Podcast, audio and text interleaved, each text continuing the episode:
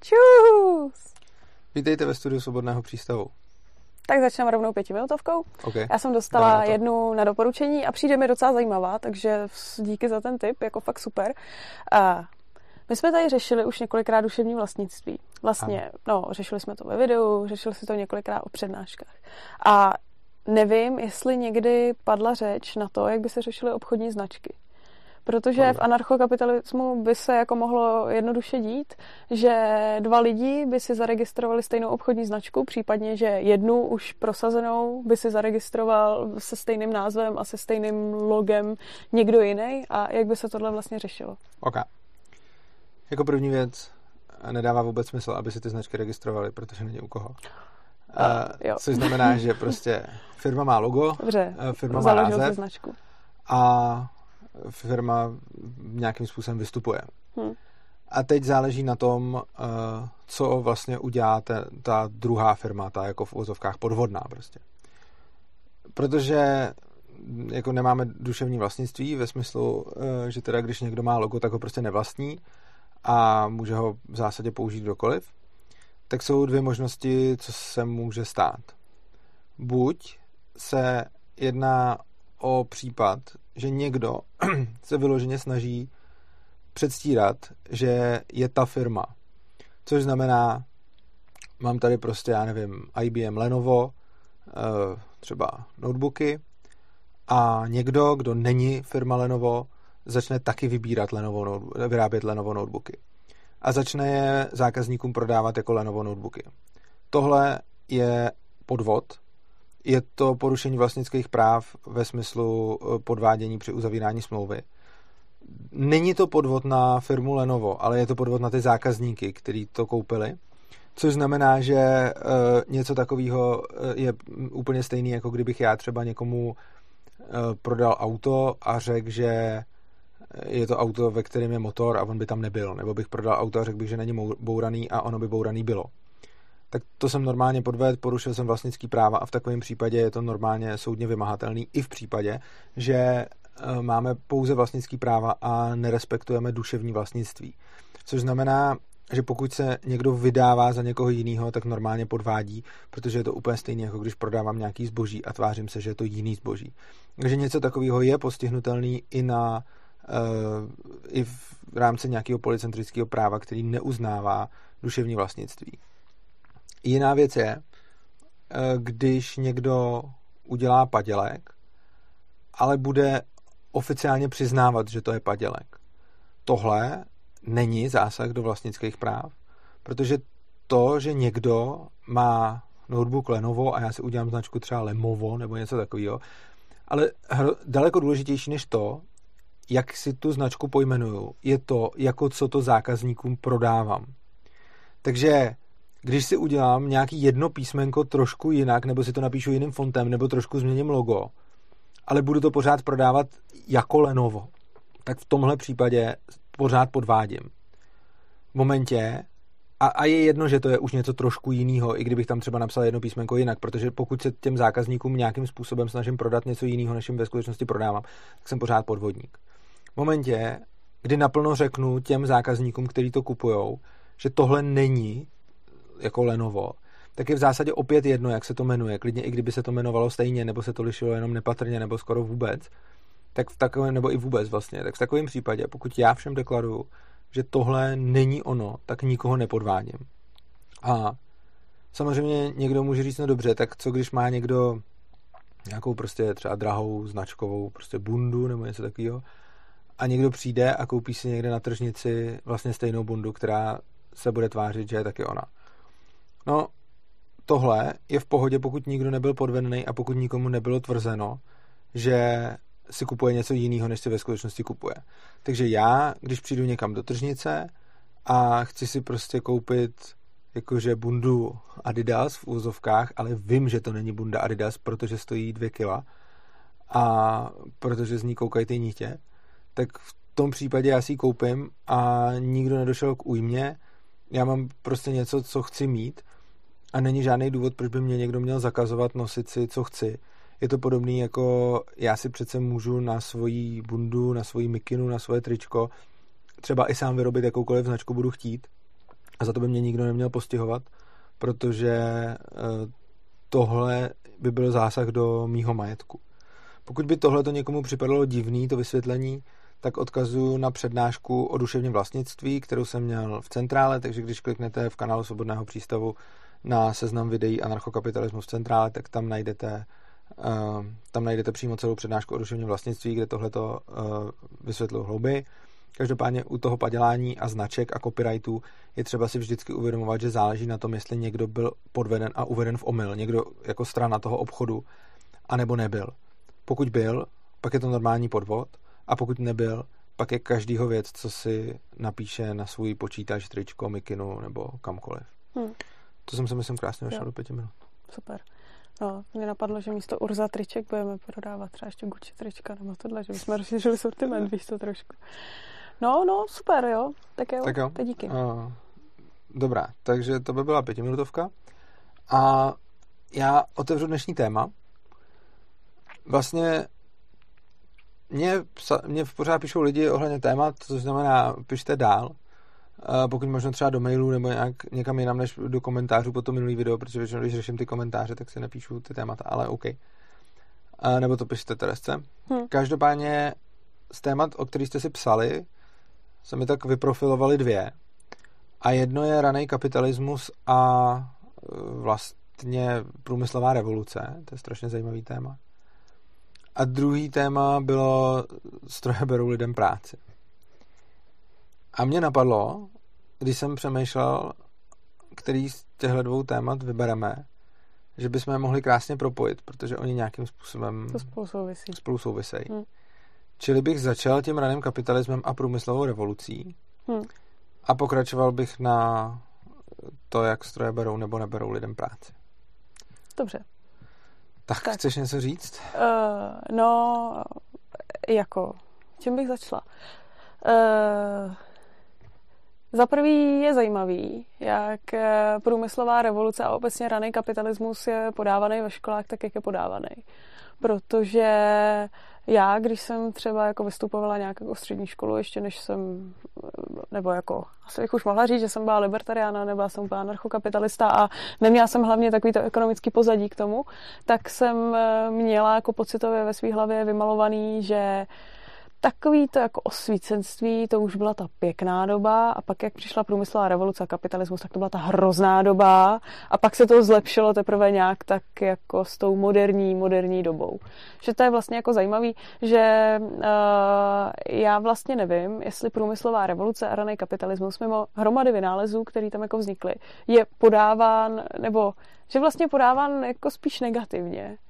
Jo, eh, je to hrozně zajímavý, protože Průmyslová revoluce je ukazována jako doba, ve který bujela dětská práce a ty lidi pracovali v těch hrozných podmínkách v těch továrnách. Hmm. A víte co? Ona je to pravda, jenomže co je úplně nesmyslný a co celou věc zhází do úplně jiného světla, je to, že nám sice všichni ve škole řeknou, že průmyslová revoluce to byla ta dětská práce, ale už nám neřeknou, že celá historie lidstva byla ta dětská práce a průmyslová revoluce byla to, co díky čemu vlastně ta dětská práce ustala a co bylo to poslední období, díky kterému mohlo lidstvo tolik zbohatnout, aby ty děti už dál pracovat nemusely. Samozřejmě tam, kde proběhla, protože ona neproběhla na celém světě a někde eh, pořád ještě ty děti jako teda hmm. pracují a čeká je tam víceméně to samý, že prostě musíte společnost bohatnout, až, až nakonec to tak bude nedělat. Každopádně je, je to strašně zajímavý, je to strašně zajímavý jako výběr informací a je to taková selekce, kterou nám v té škole podávají, kde se vlastně všichni učíme, že to bylo to hrozný a že v tom 19. století se děly ty hrozný věci ale nějak se idealizuje to, co se dělo předtím. Případně se tam nezmíní ten kontrast, že předtím to kolikrát bylo ještě horší pro širší hmm. skupiny lidí. Protože uh, co bylo předtím, že? Předtím byl středověk, všichni makali v zemědělství a jako ty děcka neměly jako nějaký super život, jaký si představujeme dneska, že by si jako pořád hráli, nebo něco takového.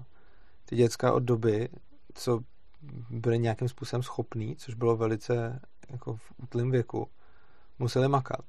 Hmm. A ne proto, že by... Co? Na poli. No, přesně hmm. tak. A ne proto, že by někdo byl zlej, ale protože to bylo potřeba. Protože ty lidi byli prostě chudí. A protože jim šlo o přežití a šlo hmm. i o přežití těch, těch dětí a ty děti se prostě museli zapojit. A tak celý středověk, no. No a bylo to vlastně vidět na základě toho, že když jako úplně se nevyvedlo od počasí, byla blbá úroda, byly nějaké jako nemoci, tak to bylo jako průšvih, že jo, v té době. No, přesně tak. Hmm. A celý středověk vlastně ty lidi makali, že jo, od světu do soumraku. Hmm. Ty děti taky. A potom byli rádi, že byli rádi a byli rádi, že přežili zimu. A ty podmínky byly hrozně drsný.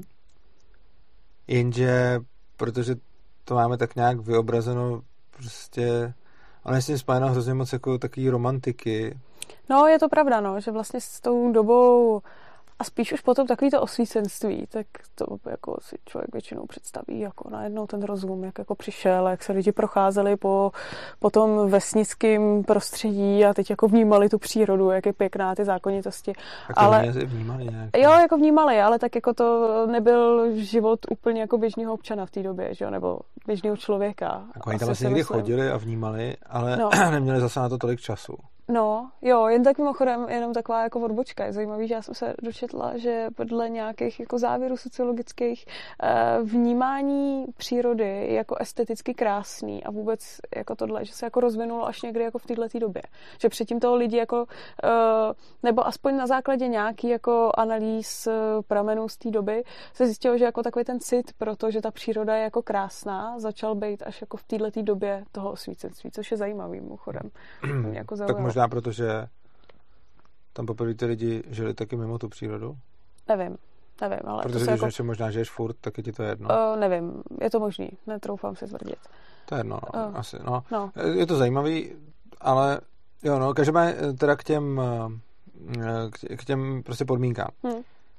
Ty podmínky byly celou dobu celého lidstva byly hrozný hmm. a za průmyslový revoluce byly taky hrozný Nicméně se právě tam začínali lepšit. Hrozně zajímavý díla o tomhle uh, napsal Hinek Řihák. Máme to jo. pořád na Mízesu vystavený. To máme na Mízesu a myslím si, že v knižní podobě to Vydal to myslím i v knižní podobě.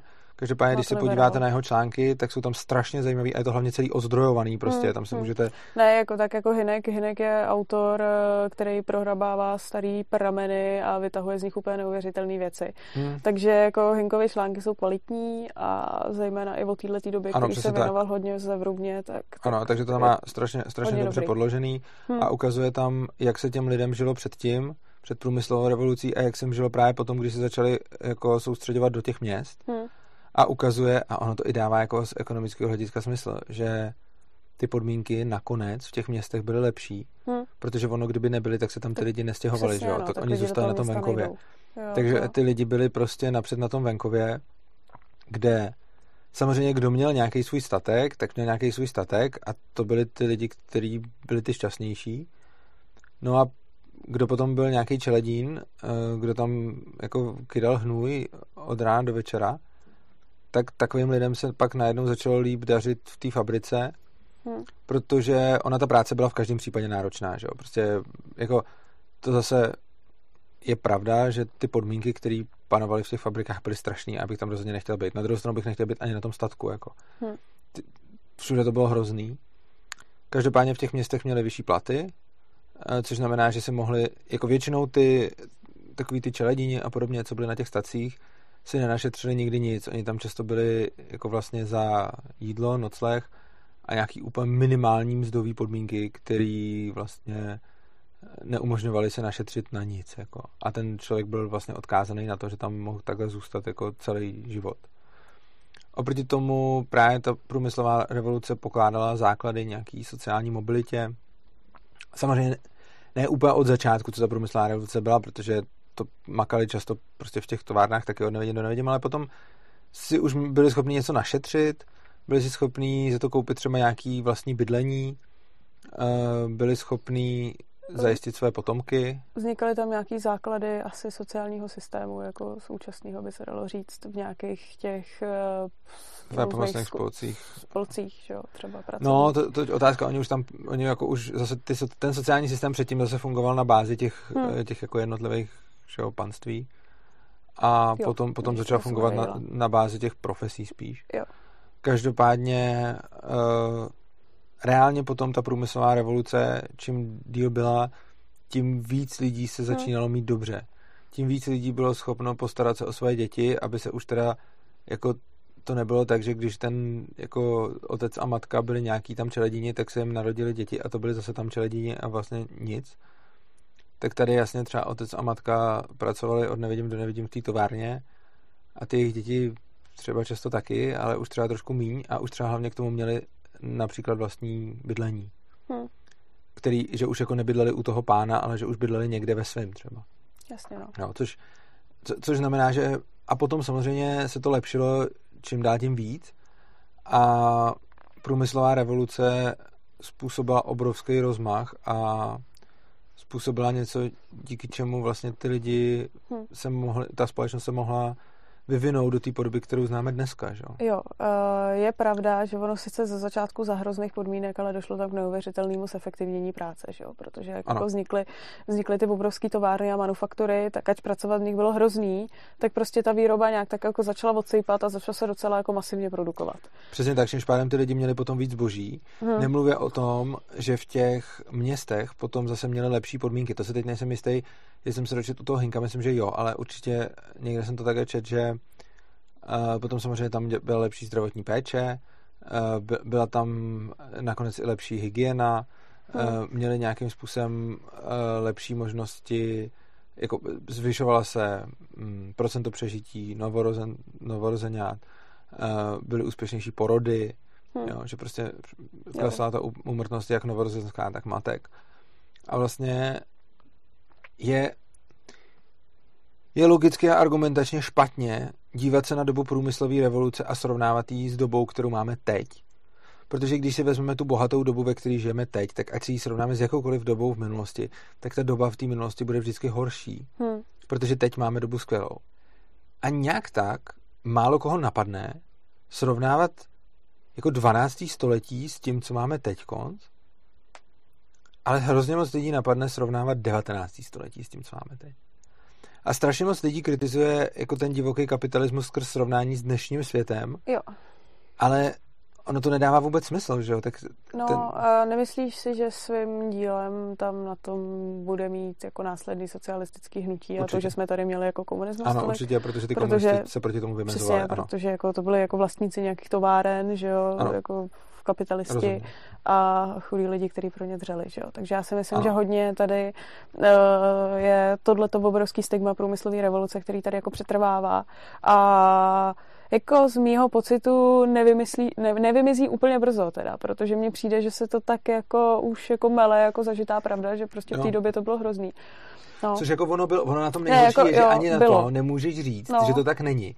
A vždycky to, to musíš vysvětlovat. To, tohle to mi na tom jako vadí, že, jako že strašně říct, často no. přijdou socialisti a říkají, podívejte se prostě v 19. Hmm. století ty továrny a ta dětská práce a tohle. Hmm. A ty jim ani nemůžeš říct, ne, nemáte pravdu, mílíte se, nic takového tam nebylo, protože oni hmm. v tom všem, co říkají, mají pravdu, ono to tam bylo. Jo. Ale je třeba říct, předtím to bylo horší. Jo, jo, a ten kapitalismus to, tomu pomohl. Hmm. Ostatně vlastně díky tomu, že byl svět takhle kapitalistický, si potom lidi vůbec mohli dovolit ty experimenty s tím socialismem, že? Hmm.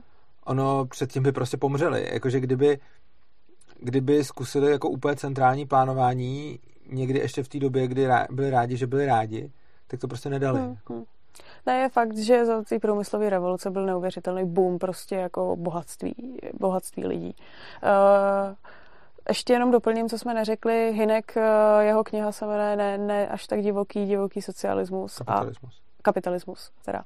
A pod tím letím eh, názvem vycházejí i ty jeho články, že, že on tam má vlastně kapitalismus. Jo, a tam v tomhle tom, myslím, nepíše, ty já teď nevím, jestli se neřekla jinou, tu, tam píše podle mě spíš o té charitě a těch své pomocných spolcích. Jo, tak to se nevybavu. Já jsem myslela, že je to v této zrovna.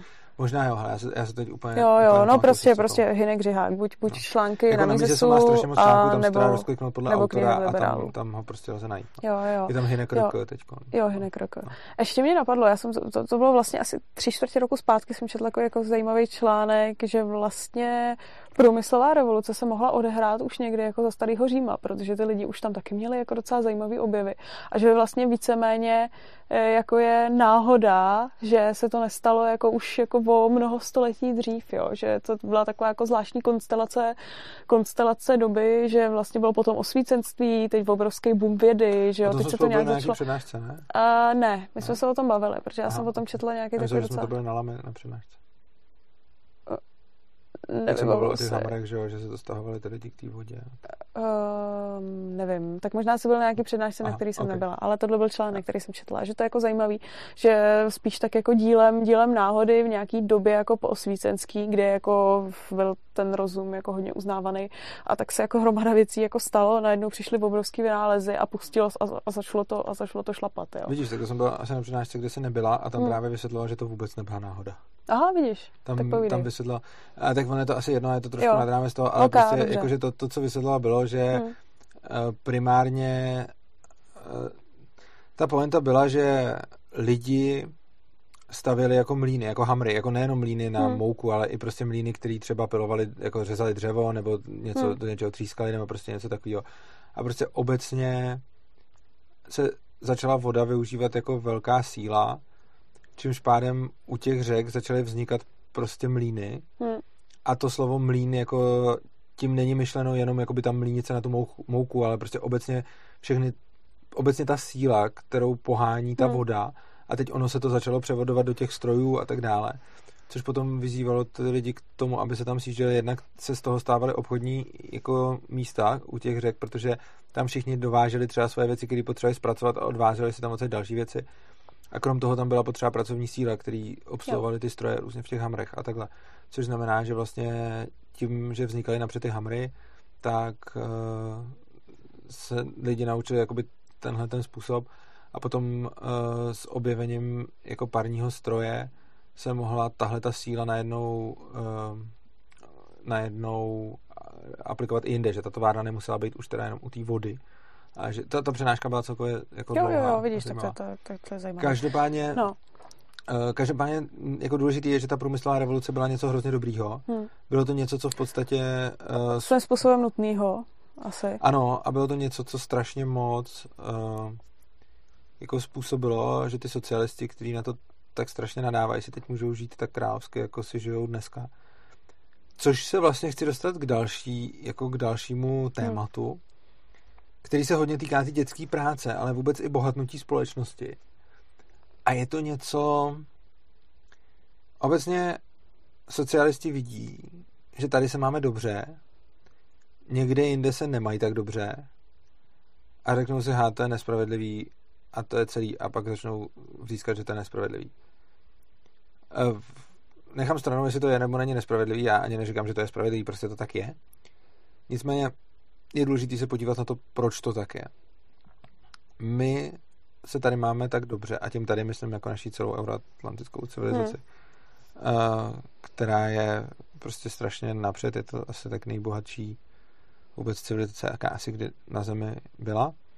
A my máme teda to štěstí, že jsme její součástí. Což je hrozně zajímavý, když si jako vždycky hrozně baví, když lidi jako si stěžují na to, že jsou chudí a že vždycky říkají, ha, to, je těch, to, je taková, to je těch nejbohatších 5-10%. No. Upřímně řečeno, v České republice všichni patří mezi nejbohatších 5-10%. Jo, jo, to je taková klasická diskuze na novinkách, kde ty se podíváš v pracovní době na komentáře a tam lidi píšou, jak mají málo peněz, jak je to hrozný a v televizi říkali, jako v pracovní době na internetu prostě čtou novinky a do toho píšou hmm. komentáře, jo, jako super. No jasně, takže no. prostě patříme tady jako prostě v České republice vlastně všichni lidi tady patří mezi jako top nejbohatší jo, lidi světa. A jako top nejen, že patří mezi prostě. top nejbohatší lidi světa, ale i tady na tom území. Prostě jsme jako nejbohatší teďka generace, ty no, živý generace, jako, ano. co tady kdy jako žili na tom území. No a teď jako, takže dobře, měli jsme štěstí a narodili jsme se někam hmm. do skvělého místa na světě, což je super. Každopádně z jakého důvodu to tady takhle je. Je pravda, že to není naše zásluha, kam jsme se narodili, Eh, je to zásluha našich předků, který museli projít tím, že všechno, co vyprodukovali, hned nespotřebovali, ale nějakým způsobem to investovali, tvořili úspory a z těch úspor budovali další kapitál, infrastrukturu hmm.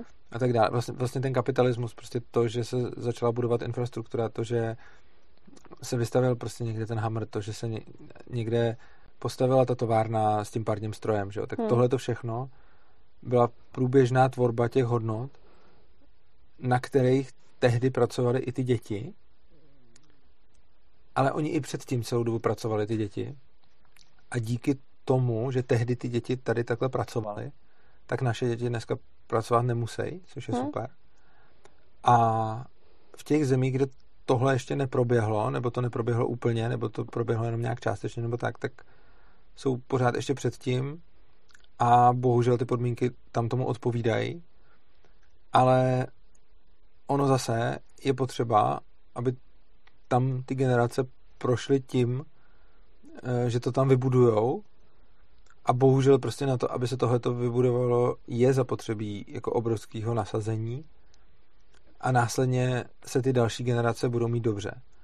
A já jako jo. vůbec nepopírám, že jsme měli obrovský štěstí, že jsme se narodili do, do dobrého místa, ale celkem odporuju takovému tomu pohledu, že jako to, že se tady máme dobře, je na úkor někoho. Jako možná někdy partikulárně v nějakých konkrétních případech to tak jako být může. Ale primárně my se tady máme dobře zejména, protože naši předci hmm. uh, vybudovali nějaký bohatství, na základě kterého my se tady teď žijeme dobře.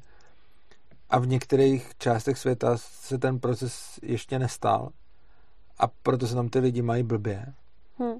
A to, že probíhá nějaký obchod mezi těma částma světa, je pro obě dvě ty části světa dobrý. Jako i pro jo. tu...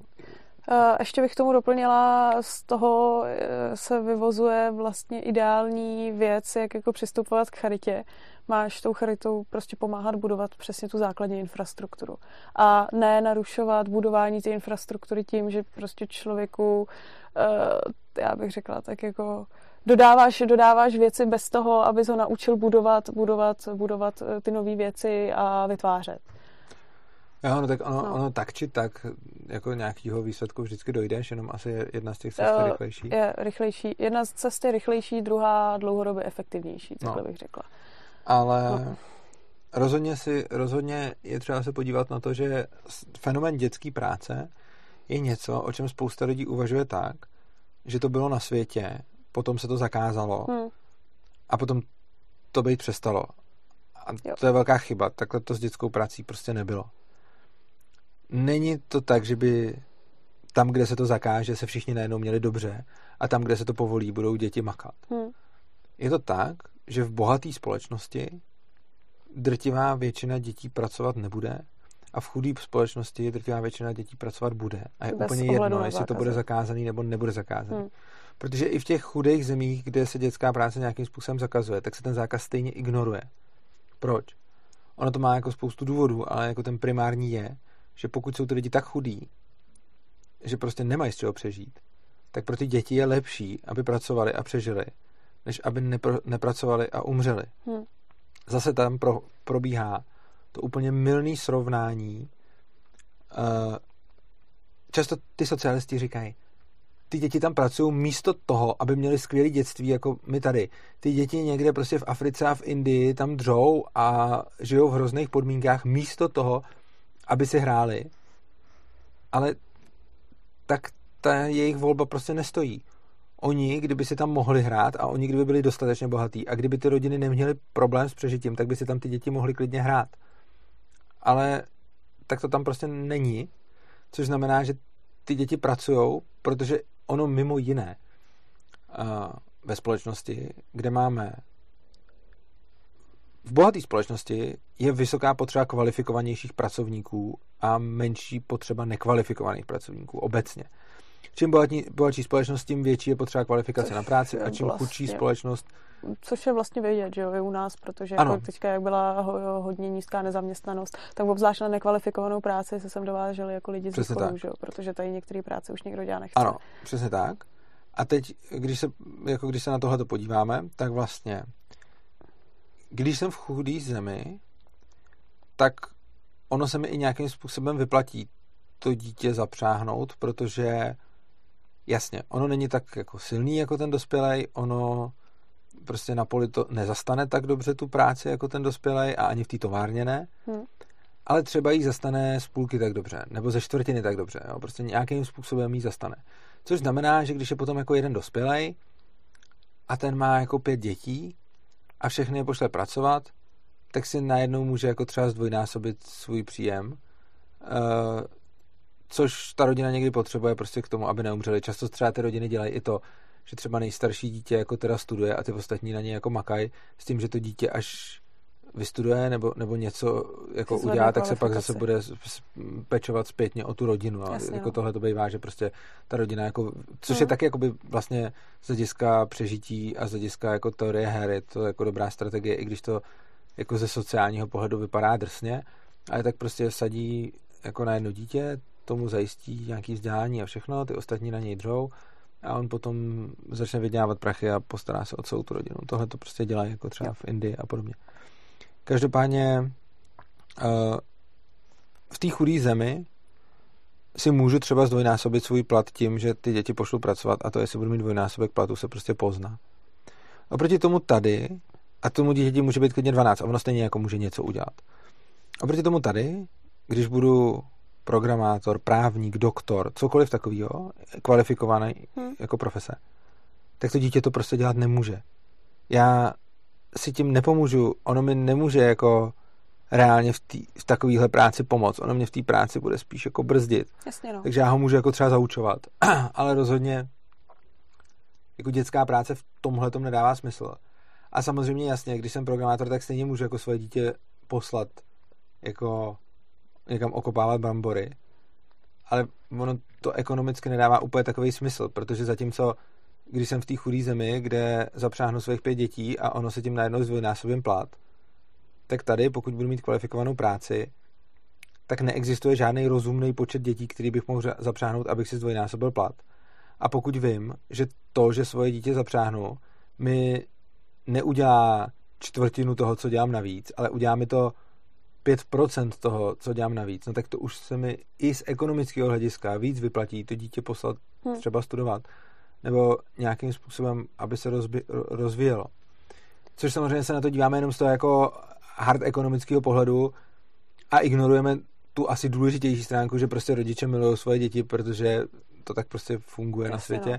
A samozřejmě jsou nějaký výjimky, které se ke svým dětem chovají blbě, ale většina rodičů eh, prostě nějakým způsobem chce pro své děti to nejlepší a tím pádem vlastně čím bohatší společnost, tím méně dětský práce a čím chudší společnost, tím víc dětský práce.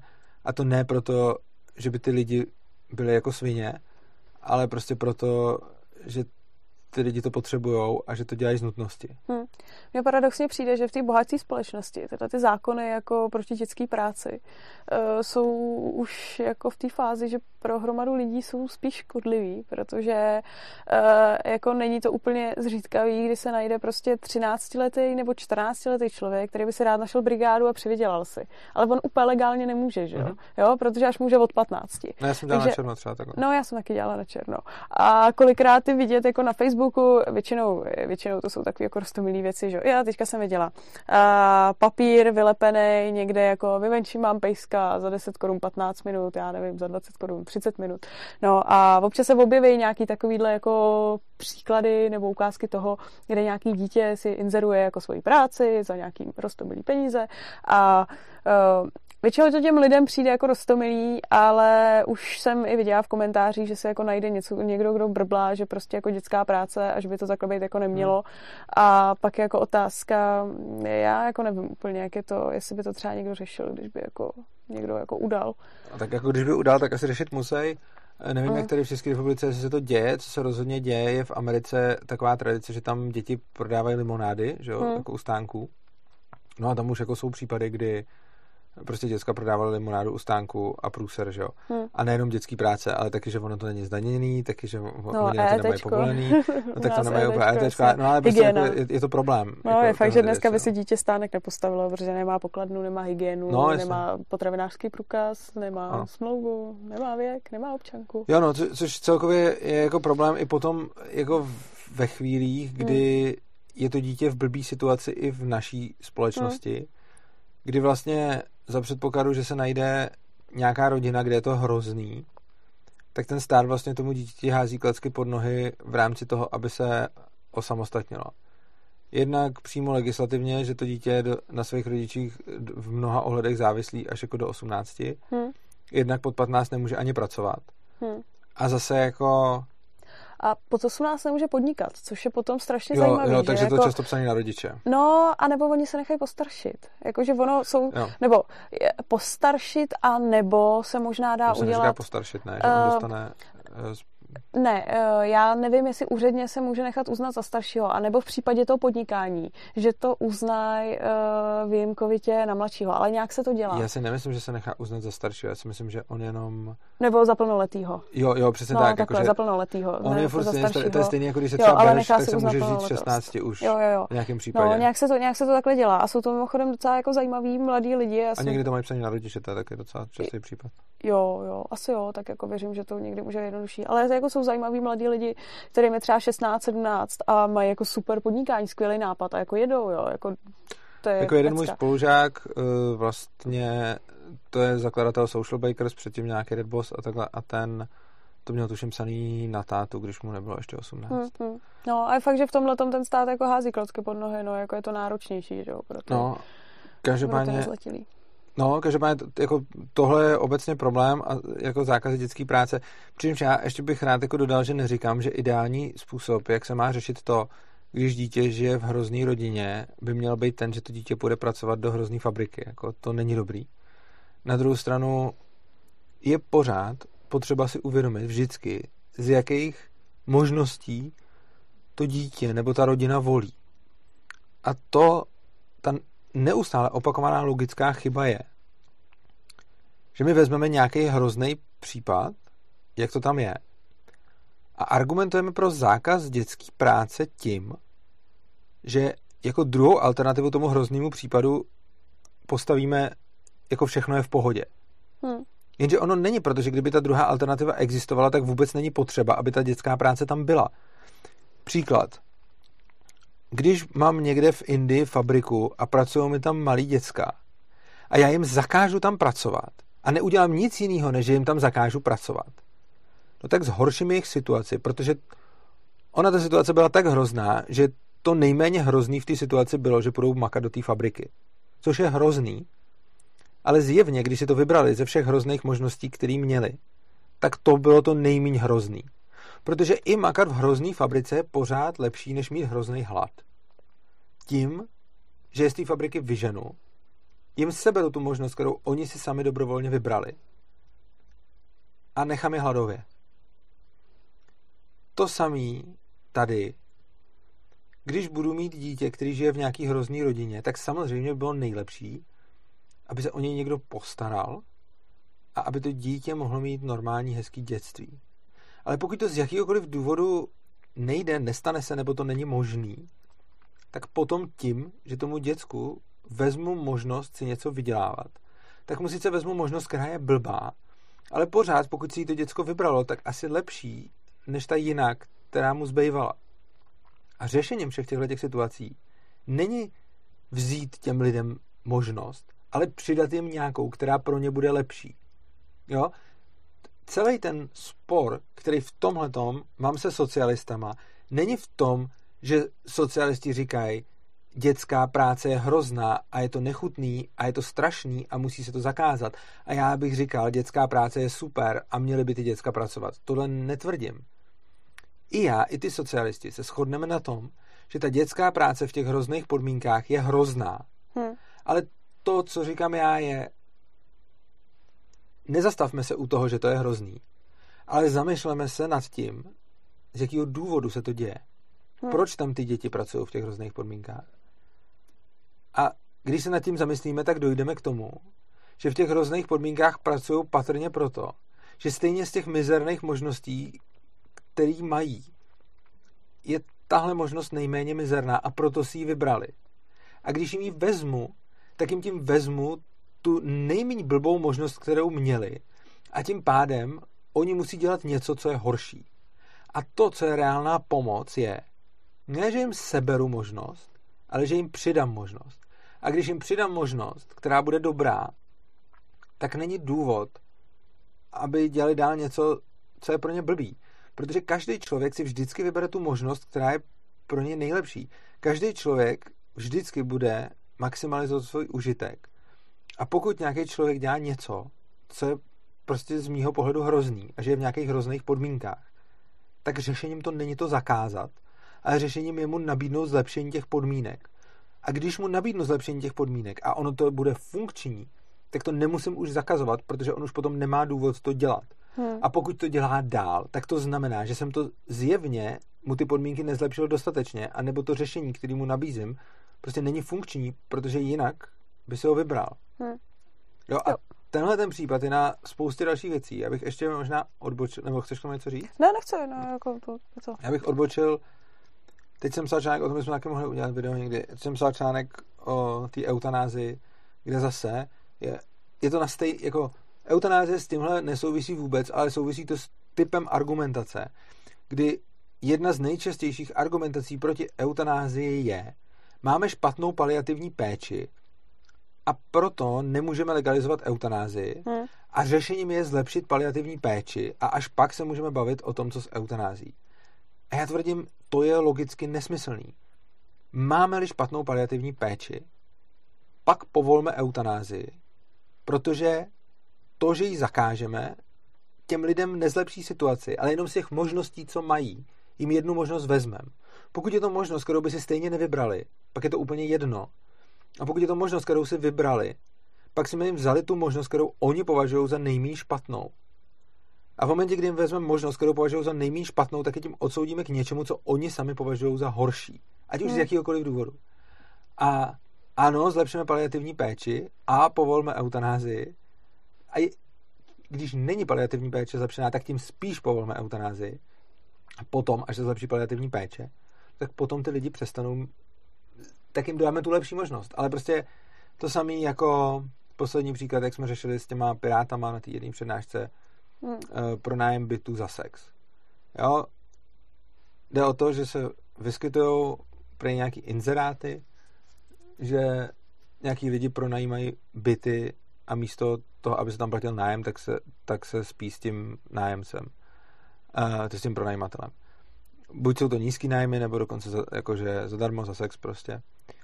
A oni tam říkali, no tohle je hrozný a mělo by se to zakázat, protože co když nějaká matka samoživitelka uh, se dostane do hrozný situace a aby její děti jí nevzali nebo je, neskončila s ním někde pod stanem, pod mostem, tak teda musí spát uh, s tím pronajímatelem, což je hrozný.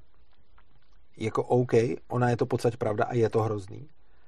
Ale zase nesmíme být jako slintající idioti, který vidí, že je něco hrozný a jdou to zakázat a myslí si, že tím se to vyřešilo.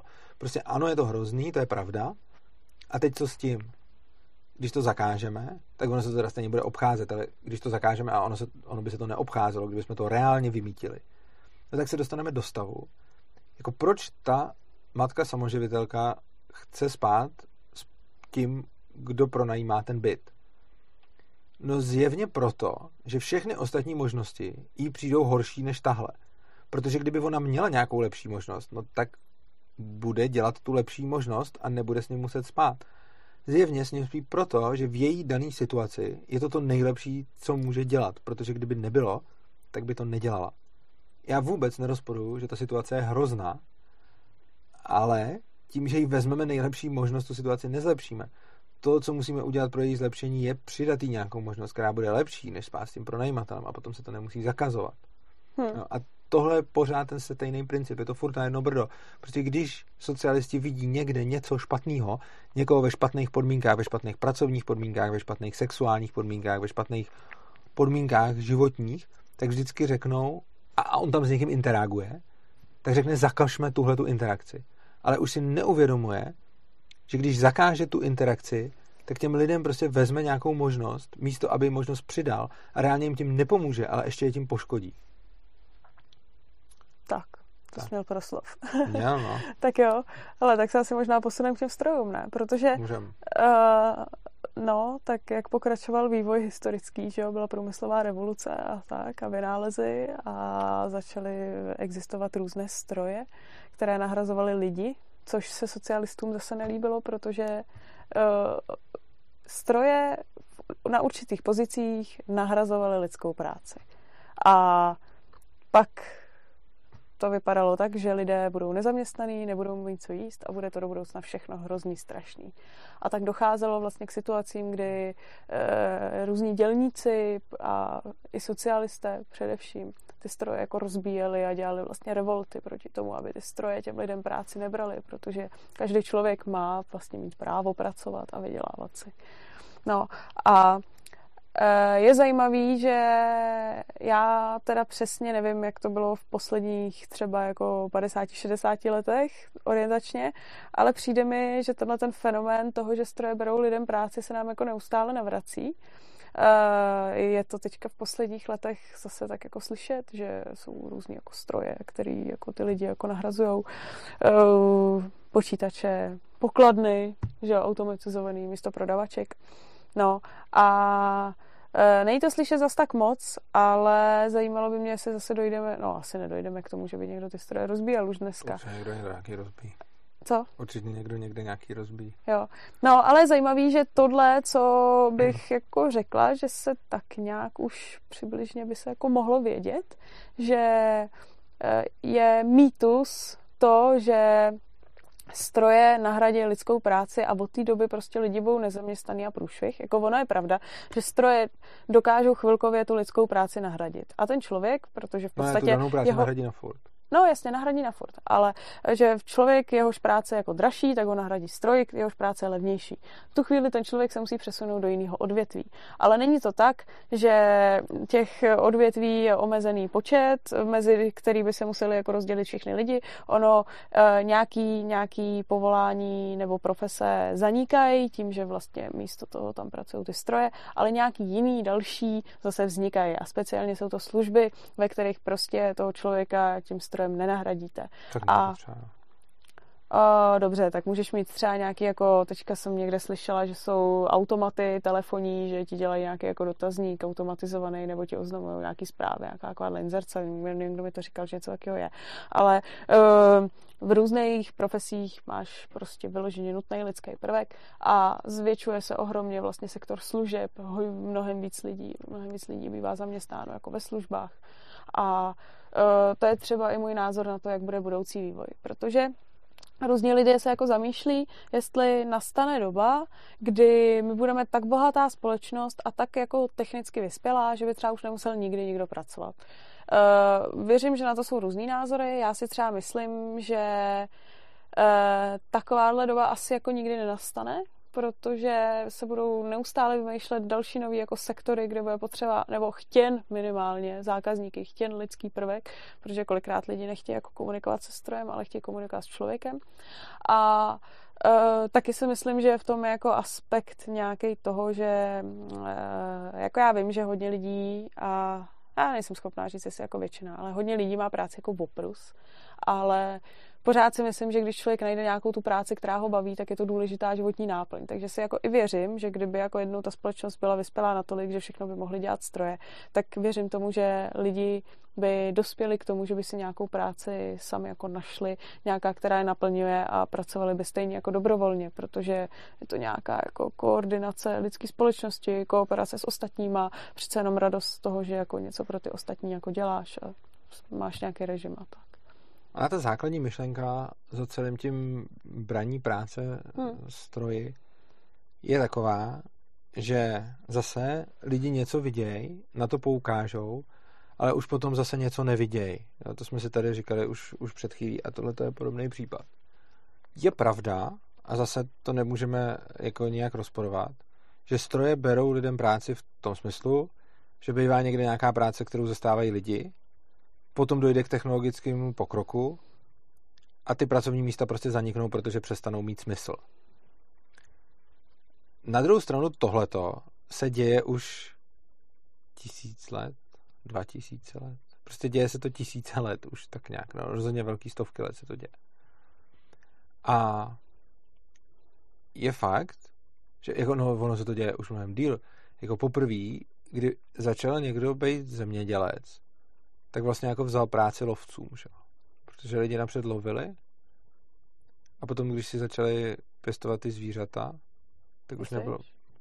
No jo, jako. Mně přijde, že to bylo vedle sebe, ne? Komplementár. No ne, tak bylo. Napřed byli lovci, že jo? A pak se ta společnost předělala na zemědělskou, že jo? No ale to neznamená, že někdo vzal lovcům práci, ne?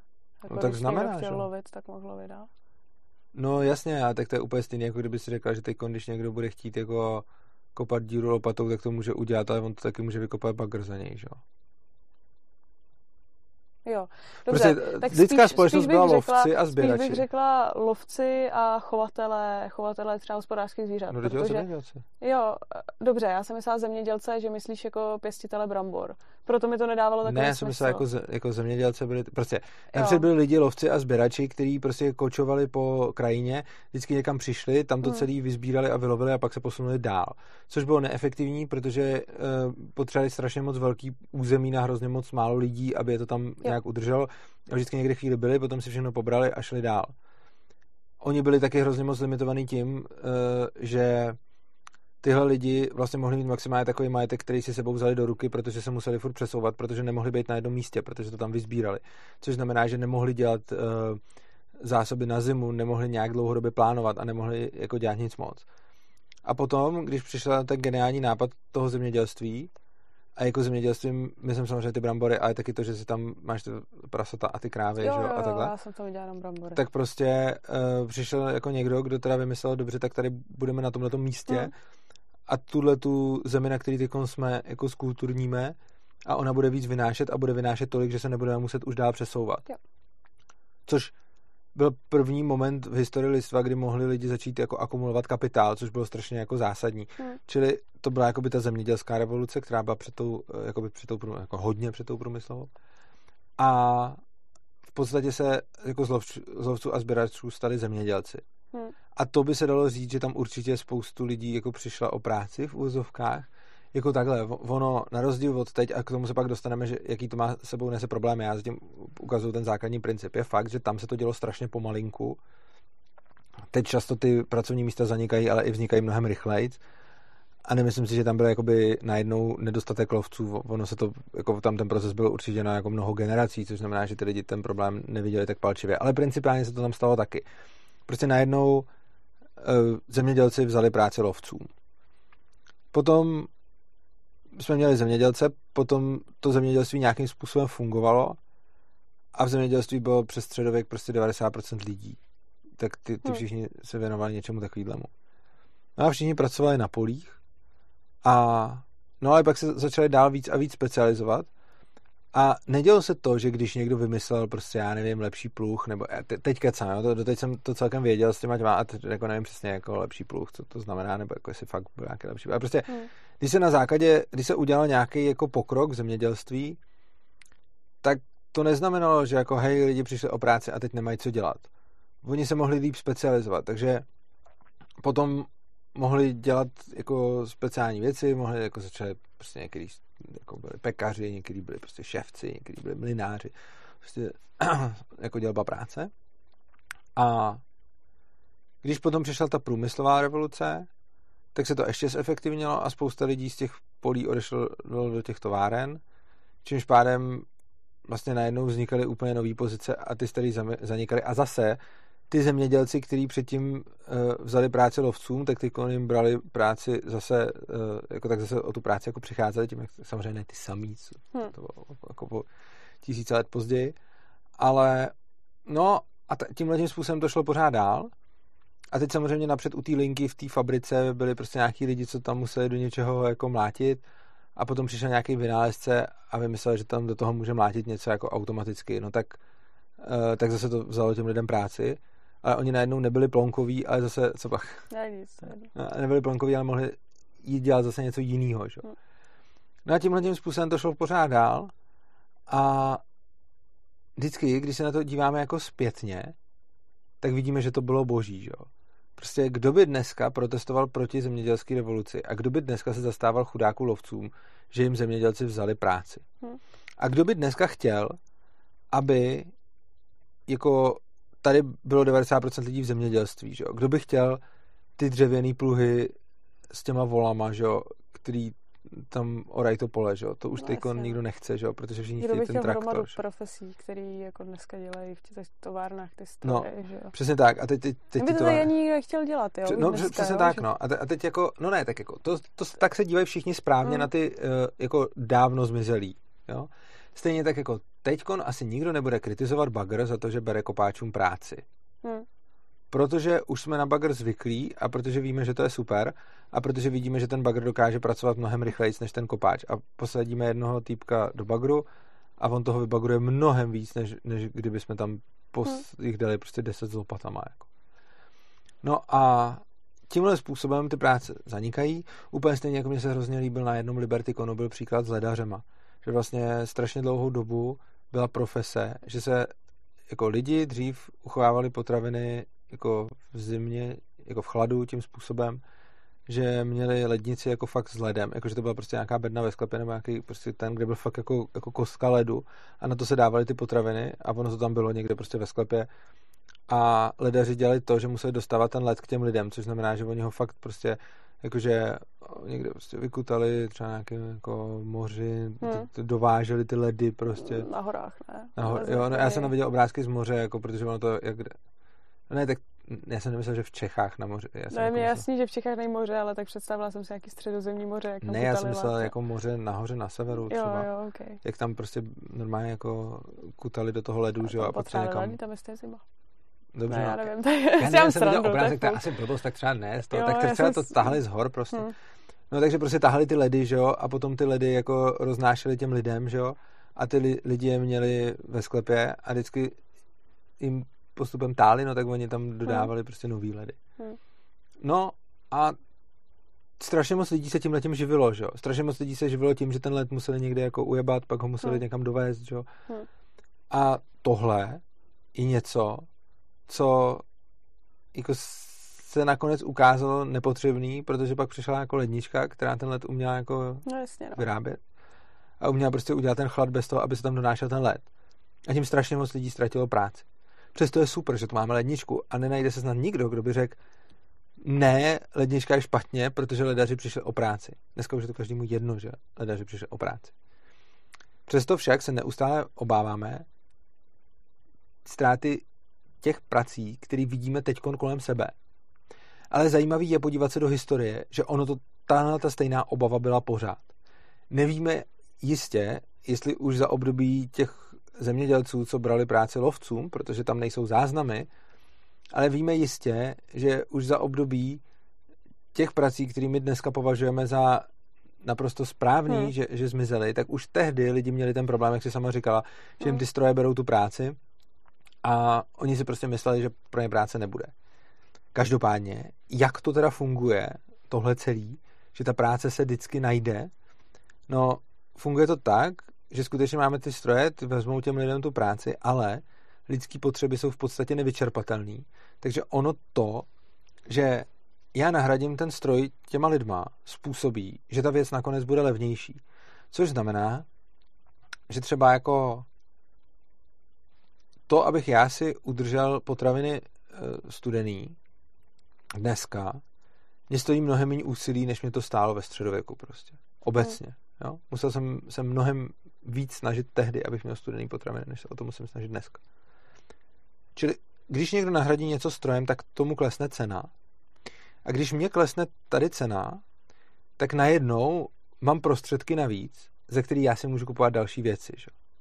Takže úplně přesně, jak někde se mi ušetří tím, že ten stroj nahradil někde něčí práci a že fakt nějaký lidi přišli o práci a začal to dělat stroj, tak já jako konečný zákazník to najednou mám lepší, lomeno levnější, lomeno kvalitnější, to je jedno, něco z toho.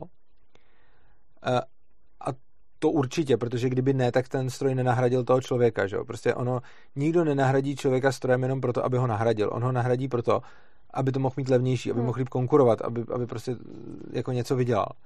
Což znamená, že někde nějaký konečný zákazník to pocítil tím, že se mu ulevilo, že se mu zlepšil život. A tím pádem najednou si může dovolit něco víc, že jo? protože se teď má líp. No a když si může dovolit něco víc, tak vzniká poptávka a na tom místě, kde vzniká ta poptávka, zase někdo tvoří nabídku a ten může zpětně zaměstnávat ty lidi, kteří přišli tam o tu práci. Jasně. Ona není náhoda, že už tisíce let furt přicházejí lidi o práci a furt se neděje to, čím ty socialisti strašejí, že by prostě byla vyčerpaná. No, Už tisíce let to funguje tak, že lidi furt přicházejí o práci a neustále nový pracovní místa vznikají. A ona není náhoda, je ekonomická zákonitost, že tam, kde ta práce mizí, tak tam jiná vzniká. Jo, a taky jde o to, že v technologickém vývoji vznikají práce, které bychom ještě před 50 lety vůbec jako nevěděli, že můžou vzniknout, jo, protože uh, já nevím, napad takový blbý příklad, to já nevím, opraváři mobilních telefonů, no, tak to zase tak jako super není, jo.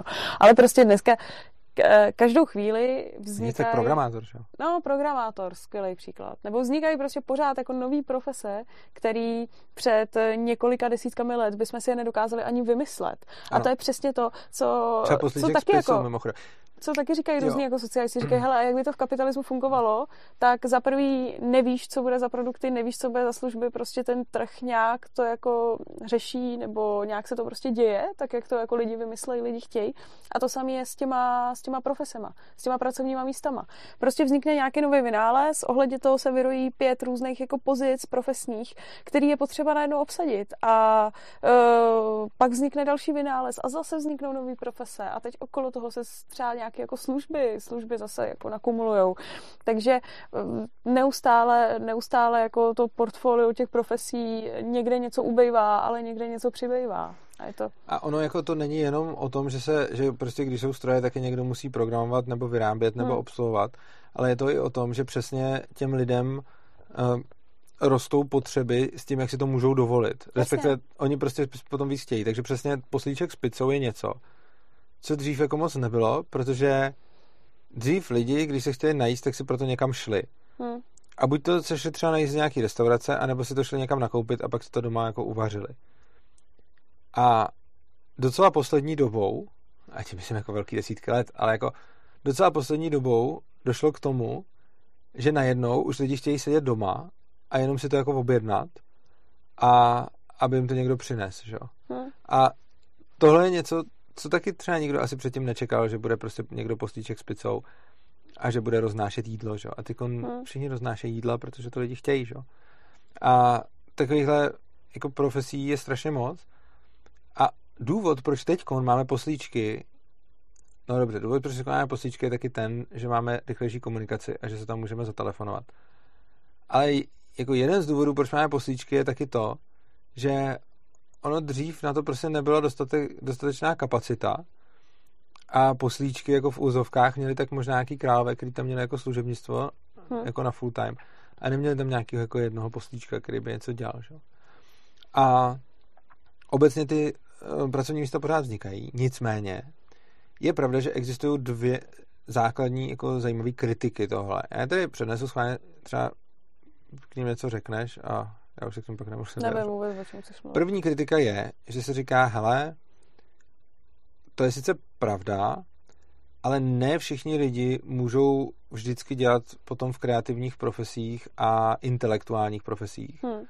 A jedna věc je, když jedna manuální práce je nahrazena jinou manuální prací, tak prostě pak máš lidi, kteří prostě třeba jako jsou talentovaný jako ručně a nejsou úplně talentovaný intelektuálně ale ve chvíli, kdy vlastně tam, kam náš svět spěje, tak najednou potřebuješ pořád víc a víc intelektuálních profesí a méně neintelektuálních. To je jako jo. jedna taková kritik, jestli se k ní chceš vyjádřit. Jo, uh, no, tak za prvý nemyslím si, že vznikají jenom jako intelektuální práce. Ve službách je hodně prací, které jsou neintelektuální.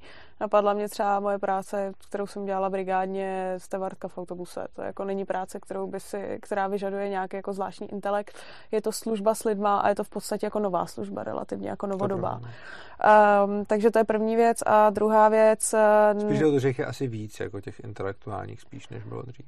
Jo, může, ale uh, já si nemyslím, že manuální...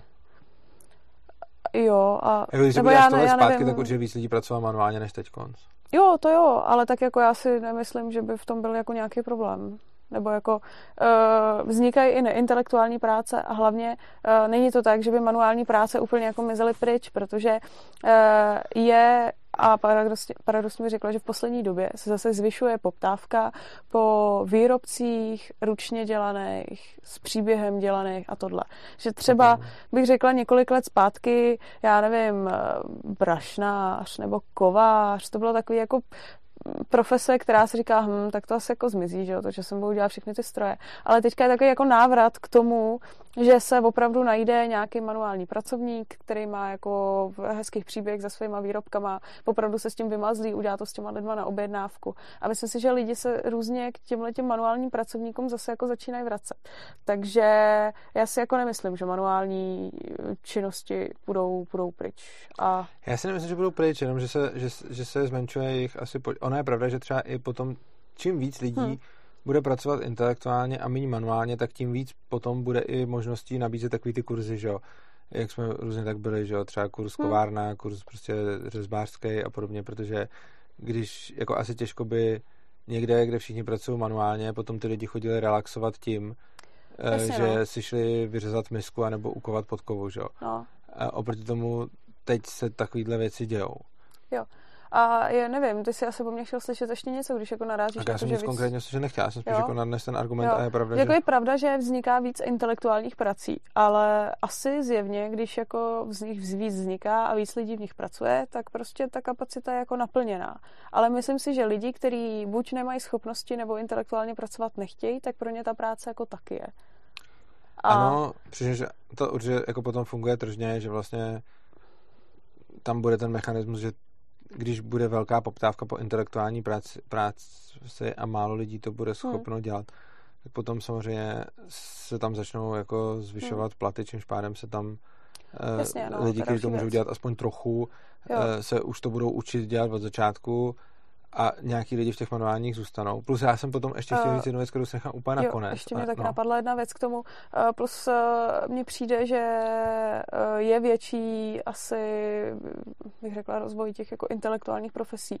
Na druhou stranu, myslím si, že to není tak, jako že lidem navzdory, ale že ty lidi to sami podporují, protože v dnešní době, když vidíš, kolik lidí jde na vysokou školu, prostě protože jde na vysokou školu a snaží se se dojít nějaký jako ty profese s, já nevím, s intelektuálním pozadím, tak je jich tolik, že vlastně bych řekla, že všechny ty, že jako v těch profesích asi není dostatečně tolik místa, takže kolikrát i ty lidi, kteří mají za sebou jako intelektuální vzdělání nebo jako jsou hodně znalí, tak musí dělat profesi jako nižší trošku a paradoxně ty práce jako manuální nebo ty méně intelektuální, ty tady dneska moc nikdo nechce dělat, jak už jsem říkala, že se sem třeba vozejí ty lidi z východu, jo. A k tomu takže, nižší jako spíš. Nebo no, nižší, nebo nevím, tak prostě no, nižší úrovně vzdělání, nebo takhle. No. Jo. Každopádně, uh, potom je tady ta druhá, jak tomu na tomu pak ještě řeknu jednu věc úplně na konci, to je takový, to bych hmm. pak rád uvedl takový jako zásadní, jako, jak by to dopadlo v úplně katastrofickém scénáři, kdyby uh, teda jako stroje brali lidem práci a oni by vznikali hmm. nějak blbě nebo tak. Druhá častá námitka, která, s kterou se můžeme setkat, je, že dřív se to dělo pomaleji a jak jsem už mluvil o tom, že když zemědělci brali práci lovcům, tak to pravděpodobně byl proces na dlouhé generace. Hmm. A když vlastně jako ty lidi v těch továrnách, tak ty stroje brali práci těm lidem, tak to taky bylo na dlouho. Jo, tak dneska už se to děje docela jako rychle. Jo, uh, děje se to rychle a bude se to dít rychle a myslím si, že to je nezastavitelný. Uh, regulací tím jako nic nenaděláš a prostě ty lidi se na to budou muset zvyknout. A to, že současný školský systém na tohle to jako nepřipravuje, je chyba školského systému, ale ne toho, že se to jako rychleji děje, protože je to pravda, zrychluje se to a bude se to zrychlovat. A bude to v každé profesi a lidi se musí naučit buď se ve své profesi neustále vzdělávat, aby s tou dobou šli, anebo pokud nebudou mít jednu profesi, tak mít schopnost se případně jako rekvalifikovat. A jo, myslím no. si, že tohle je jedna z nejdůležitějších dovedností, na kterou by měly školy připravovat, protože tohle je něco, co se děje teď a bude se to dít ještě rychleji. Otázka je, jestli na to škola vůbec může připravit, protože já jsem na to docela přemýšlel. A tak jako stačí, víš co, jako ono stačí možná trošku jako změna nějakého, nějaký jako myšlenkového procesu, protože uh, já, co jsem chodila do školy a myslím si, že asi i ty a hromada lidí kolem mě, když jsme do té školy chodili, tak jsme měli nějakou představu. Hm, tak co si vybereme za profesi? A nějak jsme jako mysleli, že si vybereme to povolání, do kterého po škole nastoupíme a tam budeme celý život. A už jenom, když v těch lidech změníš tohleto uvažování, řekneš, eh, aby se zamysleli, hele, tak co by si rád vyzkoušel? Tak budeš dělat pár let tohle, pár let tamto, hele, tak prostě zjistí, v čem jsi dobrý, zjistí svoje schopnosti, co prodáš a pak zjistí, na který různý profese to pasuje a ty můžeš zkoušet a můžeš být pět let tady, deset let tady, pak se naučit něco dalšího. Ale aby ty lidi už od mladého věku počítali s tím, že bude nutný se učit neustále nové věci, Což já si myslím, že to je nejen jako pro práci a profesi a zrychlující se svět, ale myslím si, že i pro nějaký jako osobní rozvoj, jako člověk by prostě stagnovat neměl. Jako tohle je zajímavé, že za teda uh, tohle, co jsi řekla, je vlastně trošku argument proti jako dělbě práce a specializaci, že jo? Proč myslíš? No tak protože výhoda z dělby práce spočívá v té specializaci a spočívá právě v tom, že ten člověk získává skill tím. Jasně, ale tak ono záleží asi jaký obor, že jo? Protože Určitě. jako eh, když já jsem doktor, tak bude výhodnější, když já celý život zůstanu ve svém oboru, protože mě to stálo hodně studia a teď jenom každý rok se budu doučovat, no, každý rok, každý měsíc se budu doučovat aktualizace nový výzkumy a něco jiného je PR specialista nebo nějaký jako marketér, eh, kde ten obor a tak dobře, já nechci říct, že by se úplně sesypal, ale nějaký víc takovýhle pružnější povolání, kde bych řekla, že máš menší, že máš nutnost menší investice vstupu do té profese a je to takový, že může tam být práce víc, může tam být práce méně, je to takový víc jako fluidní. To třeba? Si možná tak úplně nemyslím, ale Respektive asi s tebou obecně souhlasím, jo. ale nemyslím si, že ten příklad je dobře zvolený, protože nemyslím, že třeba jako, že když jsi jako obchodák tak, nebo marketér, tak myslím si, že tam máš jako pořád mě... nějaký skill na práci s lidmi, který se ti naopak spíš Určitě. vyvíjet nebude. Takže si myslím, že Určitě, ale jako... učíš, se, učíš se pořád různé věci, protože mě třeba přijde, jako já samozřejmě tohle to není nějaký jako pravidlo, jo, tohle je, co mám vypozorovaný já, ale přijde mi, že lidi, kteří dělají různě jako copywriteri, PR, já nevím, ještě by se možná dali říct nějaké jako mediální věci, nebo nějaký takový ty vztahy, vztahy s veřejností, mm-hmm. takhle když to řeknu, a nějaký texty, tak um, za prvý mi přijde a myslím si, že konkrétně u těch lidí jsem se to i dočítala, že střídají profese přibližně po pěti letech uh, firmy. Uh, a za druhý mi přijde, že oni nejsou zaměřený na jeden úsek, že oni mají prostě nějakou jako komunikaci s lidma, propagaci a v rámci toho, jak střídají jako zaměstnání, tak můžou dělat různé varianty té své profese. Jo. A dost často i věřím, že se musí jako naučit, že jdou do nějaké nové firmy a musí se naučit zase něco nového. A pak za pět let jdou do další firmy a zase se musí naučit něco nového. No. Jako jiná věc potom je i to, že učit se je těžší v čím starším věku seš, takže uh, mladí lidi se učí objektivně ano. i fyzicky líp než starý lidi a čím je potom ano. člověk starší, tím hůř se učí nové věci. To je pravda, dá se to prodloužit tím, že prostě z toho učícího procesu vůbec nevypadneš. To je pravda, ale nedá se to určitě jako obejít a ten vliv tam bude zásadní.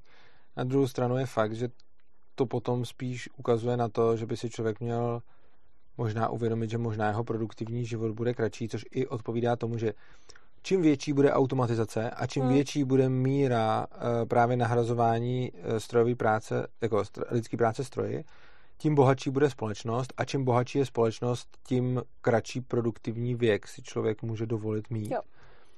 Pokud s tím samozřejmě počítá a nějak by s tím kalkuluje, že se to děje. Je tady v tomhle asi celkově nutný, aby ty lidi chápali, že mají za svůj život zodpovědnost a myslím si, že nejškodlivější v tomhle je přesně to, že spousta lidí se pořád dívá na ten stát jako na něco, co jim to zajistí a mají pocit, že ten problém není jejich, ale že to je problém politiků, že je to špatně nastavený systém. Hmm. Že to je že to je o tom, že já se něco vyučím a pak mám jakoby garantováno, že bych jako měl mít tu možnost to dělat celou dobu. A úkoluju někoho tím, aby to zajistil, abych jako se měl dobře. Ale tohle je podle mě paradigma, který se musí změnit, že ty lidi si začnou uvědomovat, že oni jsou ti, kdo mají zodpovědnost za svůj život, hmm. což znamená ne ten politik, ale ti lidi samotní jsou zodpovědní a já si musím hlídat, že si dělám nějaký úspory, eh, že se o sebe dokážu postarat na starý kolena, že dělám nějaký investice, že ty investice diversifikuju eh, a těma investicema nemyslím jenom jako finanční investice a nějaký úspory na důchod, ale myslím tím jako investice do mě samotného zejména, čili investice do mého vzdělání, zdaleka nejen formálního vzdělání, ale že prostě kolem sebe koukám, snažím se nebejt jako zafixovaný v jednom bodě a doufat, že to, co teď mám, bude furt, ale počítat s tím, že cokoliv mám, se může časem změnit a mít nějakým způsobem nějaký zadní vrátka a ideálně ne jedny, ale třeba já se snažím mít spoustu zadních vrátek ve smyslu, že se snažím mít jako úspory, snažím se mít investice, snažím se umět věci, na které bych se mohl spolehnout v různých scénářích vývoje budoucnosti.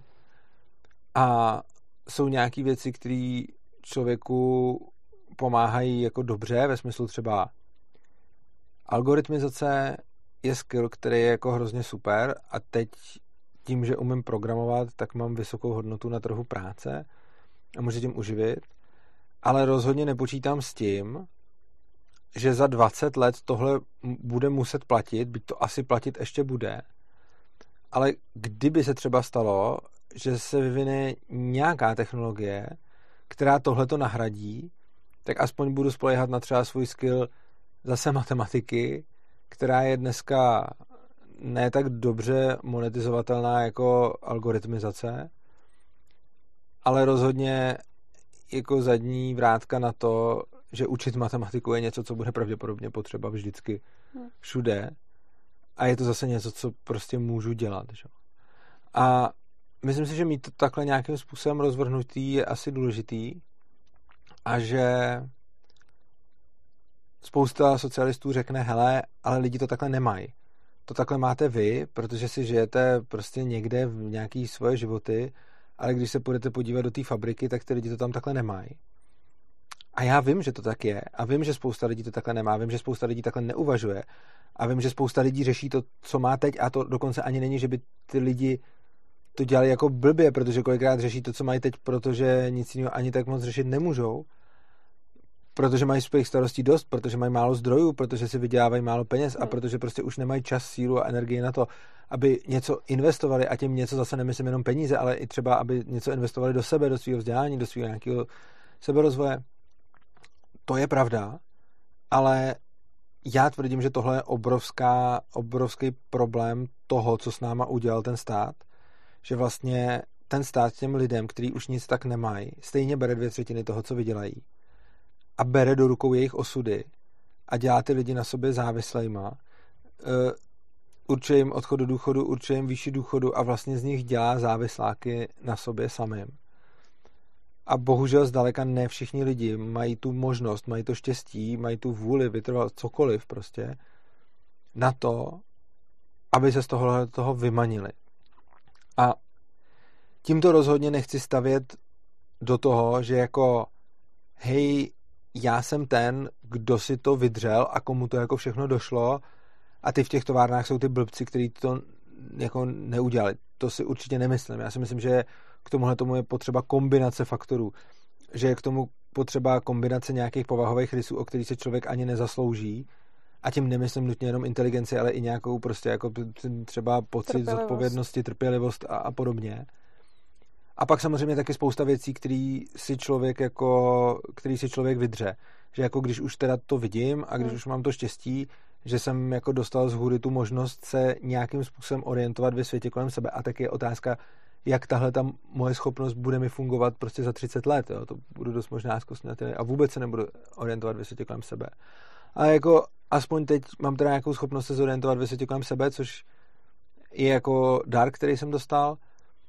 A pak samozřejmě je to o tom, že člověk zamaká na tom, aby ho využil a aby ten dar jako nepromrhal. Hmm.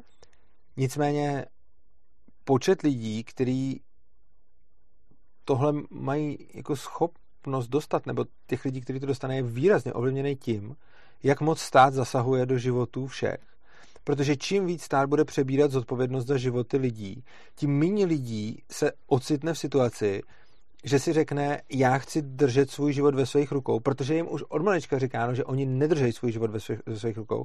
Od malička jim říkáno, hele, teď pracuj, odváděj z toho daně a potom se o tebe stát postará. A tohle to je říkáno všem a některý lidi měli to štěstí, že se třeba narodili tak, že si řekli, hele, OK, tohle mi sice říkáno, ale já stejně chci držet svůj život ve svých rukou a stejně se o to pokusím navzdory tomu. Hmm. Ale spousta lidí tohle to štěstí nemělo, aby takhle uvažovali, hmm. protože prostě nemají takovouhle povahu, ale no. kdyby tam nebyl ten stát, tak i ty lidi, kteří takhle neuvažují, tak by k tomu byli strašně často prostě donuceny okolnostma. No, ne všichni, že jo. Pak jsou takový lidi, kteří mají e, vysokou časovou preferenci, říkám to ano, dobře. říkáš. A který, když by si jim řekl, hele, budete se o sebe v důchodu muset postarat, tak je to tak strašně daleko, že ano. nevidí, jdou do práce, pondělí, Souhlas. pátek, hospoda, fotbal. Souhlas. A já si právě ale myslím, že tady máme skupinu malou, notoricky zodpovědných lidí, který i když jim ten stát říká, hele, my se postaráme a tak dále, hmm. tak ty lidi z nějakého důvodu si to stejně chtějí udělat po svém a chtějí být pány svého života. Pak tady budeme mít skupinu notoricky nezodpovědných lidí a ty budou zase vždycky nezodpovědný a to je přesně to, jak jsi říkala. I kdyby jako se ten stát o ně vůbec nestaral a oni by vůbec neměli slíbený žádný důchod, tak prostě budou dělat to, co dělají a utrácet všechny peníze a potom, až budou starí, tak najednou zjistí, že nemají sílu a že mají problém. To, to je pravda. Ale pak tady máme většinu lidí, kteří nejsou ani jedno, ani druhý, ale záleží na tom, do jakých okolností jsou postavení. Hmm. Což znamená, že to jsou lidi, kteří jdou cestou nejmenšího odporu a pokud vidí, že je tady nějaká organizace, která jim tvrdí, že se o ně postará a vidí, že je to organizace, který všichni okolo věří, tak jí taky uvěří. A kdyby tady tohleto neviděli, tak ten svůj život do svých rukou vezmou. Hmm. A já si myslím, že prostě není výhra mít společnost, která je sice na jednu stranu solidární, ale na druhou stranu drtivá většina z ní je závislá na státu. Nebo solidární, jako násilně solidární. Jo? To jsem, já jsem použil slovo solidární a myslím, že, že je prostě násilně přerozdělováno. Já si myslím, že ta výhra je mít společnost, kde většina lidí drží svůj život ve svých rukou a nemyslí si, že to je práce těch nahoře, hmm. aby se o ně postarali, ale vnímají, že to je jejich práce se o sebe postarat. Hmm. A myslím si, že taková společnost je budoucnost, ale k té společnosti se nedostaneme tím, že bude stát všechny vodit za ručičku a dostaneme se k ní naopak tím, jo. že to dělat přestane. Hmm, hmm. OK. Ty jsi chtěl říct ještě se na závěr? No já jsem měl ještě tu jednu věc ohledně těch pracovních míst. Dobře, tak to, tak to řekni. A ty už nemáš nic? O, teďka nic, teďka. Dobře. Hmm. Já jsem chtěl říct poslední věc a to je, uh, tím už budeme končit asi. A je to teď, pokud jste to sem dokoukali, tak je to super. A já jsem za to moc rád. A doporučuji, teď si dejte přestávku, uh, pokud chcete, pokud už jste trochu unavení, nebo to video pauzněte a dokoukejte to za chvíli, protože teď budu říkat něco, co bude trošku náročnější na představivost. A k čemu asi potřebuji vaši pozornost, takže pokud toho něco děláte, tak se teď hmm. prosím chvilku koukejte. Uh, řekněme, že by došlo ve společnosti k tomu, hmm. že skutečně přijde spousta automatizace hmm. a najednou budou se společnost rozdělí jakoby na dvě části. Řekněme, že by se fakt stalo to, že automatizace postoupí na tak vysokou úroveň, hmm. že spousta lidí už nebude poptávat práci jiných lidí, ale bude poptávat práci strojů v podstatě jenom. Což znamená, že skutečně ty lidi budou těma strojemi jako nahrazený. Což znamená, že prostě jako to pole poseká automatický kombajn, to už se teď děje, potom si to odveze auto bez řidiče někam, dá to do automatizovaný, plně automatizovaný výrobní linky, která z toho rovnou upeče jako ten chleba a tenhle ten chleba jako e, potom se rovnou doveze do, se doveze do, do no, třeba no, domů tomu domů. člověku, který to už fakt. rovnou sní a nikdo teda se toho ani nebude muset nějak dotknout. Ještě stroj, který tě bude krmit. No.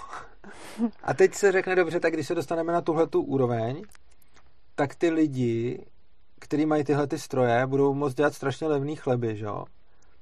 A budou moct konkurovat všem těm živým pekařům a živým e, zemědělcům, protože tyhle ty budou efektivnější, že jo? Hmm.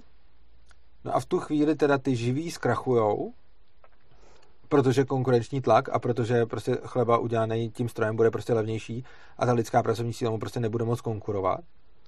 Což znamená, že oni přijdou o práci a najednou je ale už nikdo nebude chtít, protože oni už ten chleba mají, že jo, a, a oni už mají všechny ty věci, protože ta linka by nebyla jenom na chleba, ona by byla na všechny potraviny, bylo by to prakticky na všechno.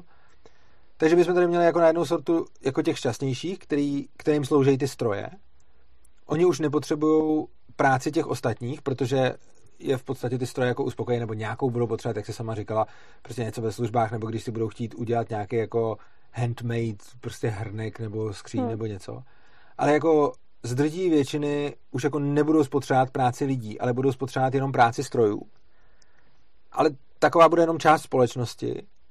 No a zbytek společnosti bude mít problém, protože najednou nebude konkurenceschopný a zároveň ale oni nebudou mít ještě ty stroje, které by jim dávali to všechno. Ale všichni ty lidský pekaři a lidský zemědělci teda jako zkrachujou. A co potom s tím? A tohle je vlastně ta, to je ten nejhorší scénář. Tohle to by se stalo, kdyby to, co jsme tady říkali, nějak selhalo. To, jak jsme říkali, jak to funguje, neustále to nahrazování, že by to prostě selhalo. A že by fakt došlo k tomu jako černému scénáři, že se fakt ta společnost rozdělí jako na dvě půlky, nebo asi ne půlky, ale prostě na dvě skupiny. Jedno, jedna prostě využívá práci strojů a ty stroje vlastní, a druhá ty stroje nevlastní a není konkurenceschopná. Co v takové situaci dělat? Tohle jsem dostal jednou jako nějaký protipříklad a bylo mi řečeno, tak takhle ta ekonomika dopadne a prostě je konec. Ty lidi umřou hlady a bude to všechno v háji. E, není to tak. Není to tak proto, že nedomýšlíme ekonomické důsledky toho, že ten systém je nějakým způsobem uzavřený. Totiž je pravda, že chleba od toho stroje bude vyrobený levněji než chleba od člověka. Jenomže když budeme mít tyhle ty dvě skupiny lidí ve společnosti, tak zároveň z definice toho problému plyne, že ta bohatá část společnosti s těma strojema od té chudý nic nechce. Že ta chudá jí nemá co nabídnout. Tohle je strašně důležitý předpoklad, který si musíme uvědomit, že musí platit, protože pokud tenhle ten příklad neplatí, tak je pak celý to v pohodě. Jo? Hmm. V momentě, kdy máme přesně tenhle ten scénář, o kterém jsem mluvil, ale ty chudí, ty bez těch strojů, mají těm bohatým co nabídnout, tak v tomhle případě je to OK, protože oni nebo i kdyby jenom ča- tak když část těch bude mít co nabídnout, tak oni můžou s nima obchodovat prostě stranou a tím pádem vůbec není tenhle ten problém. Jo? Takže bavíme se teď o skupině chudých lidí bez strojů, kteří nemají co nabídnout té bohaté části s těma strojema. A tam je hrozně zajímavý a důležitý si uvědomit, že když oni jim nemají co nabídnout, tak oni jim ani nemají čem zaplatit. Protože když já budu v té sek, jako v té skupině těch chudých a budu si chtít koupit chleba od toho boháče, co ho vyrobí ten stroj, no tak já v tu chvíli mu něco musím dát na oplátku za ten chleba, že? Hmm. Jako můžeme říct peníze, ale tak jako dobře, tak peníze jim jako odevzdám, ale oni jednou dojdou, že? A pokud já pro ně nepracuju, tak já už žádný peníze mít nebudu a já mu nic nemůžu dát už. Hmm. Což ale znamená, že tady budeme mít skupinu lidí, kteří jsou chudí a mají společného, že za A mají svoje potřeby, které nejsou splněné, a za B mají práci, kterou jsou schopní nabízet. Což znamená, že v úplně nejhorším případě vznikne druhá paralelní ekonomika, která může, za předpokladu, že by teda ty s těma strojema z nich nakonec na začátku vysály peníze, tak tam může probíhat barter, anebo jako místo peněz tam může nastoupit cokoliv jiného, o co ta druhá strana prostě nemá zájem. A tímhle způsobem ty lidi můžou poskytovat ty služby sami sobě navzájem. Hmm. Což znamená, že vlastně i tenhle ten vlastně úplně nejhorší příklad není tak hrozný, jak se zpočátku jeví.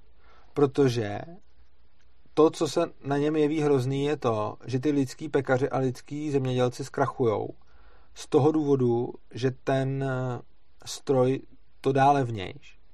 A ono by to platilo, ale neplatí to ve chvíli, kdy ten kupující jako ne, nemá co nabídnout tomu s tím strojem, takže on, když mu nemá co nabídnout, tak v tu chvíli si ty dva pro něj nekonkurujou hmm. a ty lidi, kteří patří do té skupiny bez těch strojů, si prostě začnou uh, poskytovat uh, služby navzájem. Jo, jo, ono jo. samozřejmě se to nestane přímo takhle, že by se to stalo jako najednou, jo? Čili ten, jo, jo. ten proces bude postupný. Teď, když si to jako představíme, že by to bylo, tak by to muselo fakt vzniknout nějakým barterem a podobně. By to mohlo být Ale ono, když to půjde postupně hmm. k tomu, tak to vlastně nevadí a když vždycky platí, že ve chvíli, kdy si ten lidský pekař s tím strojem pekařem konkurujou, tak to znamená, že jeho zákazníci mají co nabídnout i tomu vlastníkovi toho stroje, i tomu lidskému pekaři. Hmm.